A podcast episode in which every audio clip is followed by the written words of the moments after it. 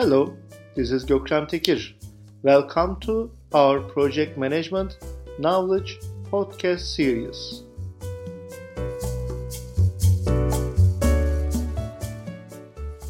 I will talk about a dynamic feasibility study. A feasibility study is not a one time calculation. As the project environment evolves, the data analysis tool can reveal the value of new paths forward. Cost benefit analysis is one of the most frequently used tools in the project manager's toolbox. But it is important to always remember that calculating costs versus benefits is just the first step. Even if the benefits outweigh the costs on a specific project, it doesn't mean you should pursue the project. To determine the best way forward, a project professional should compare the cost benefit analysis evaluation against other opportunities. The goal of a cost benefit analysis is not to generate a marching order. Rather, it is to get insights into the right business decision for the organization. Cost benefit analysis should be conducted on every project to mitigate risks and ensure return on investment.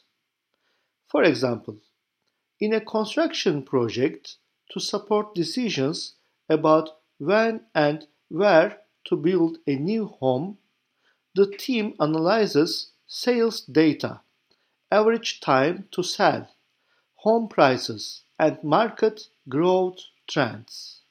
The team also looks at land costs, construction costs, and local building ordinances to understand the costs and benefits of one project over another.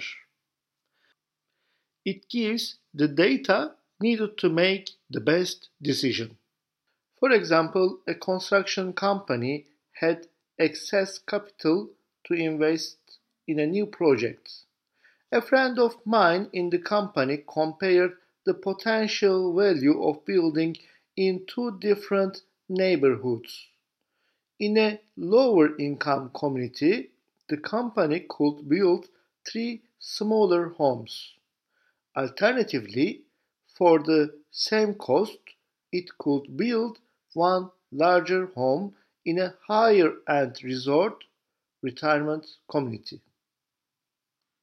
Once a decision is made, the project manager should revisit the cost benefit analysis with the latest data and forecasts to help the team reassess and adapt accordingly.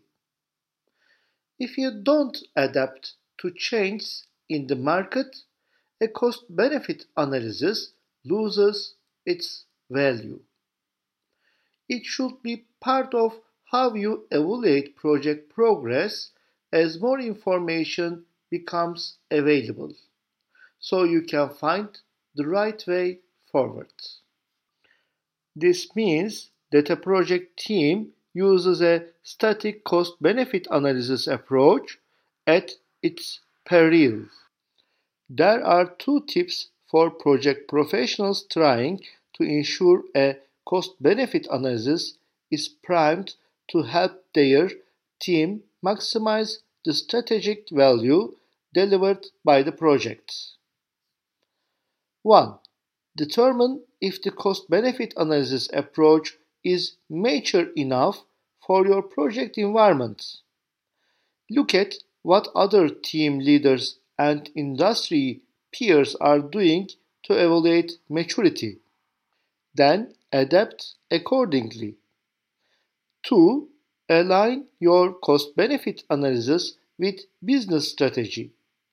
Every project should deliver some benefits to the organization. The key is focusing on the benefits that will best drive business strategy forward. Aligning strategic goals and project goals ensures the cost benefit analysis will help the team make the best decision for the business. Okay, we have come to the end of this podcast. If you'd like to learn more about project management, you can attend our related courses. Please contact me at gokramtekir at gmail.com. Hope to meet you in the next podcast. Bye bye.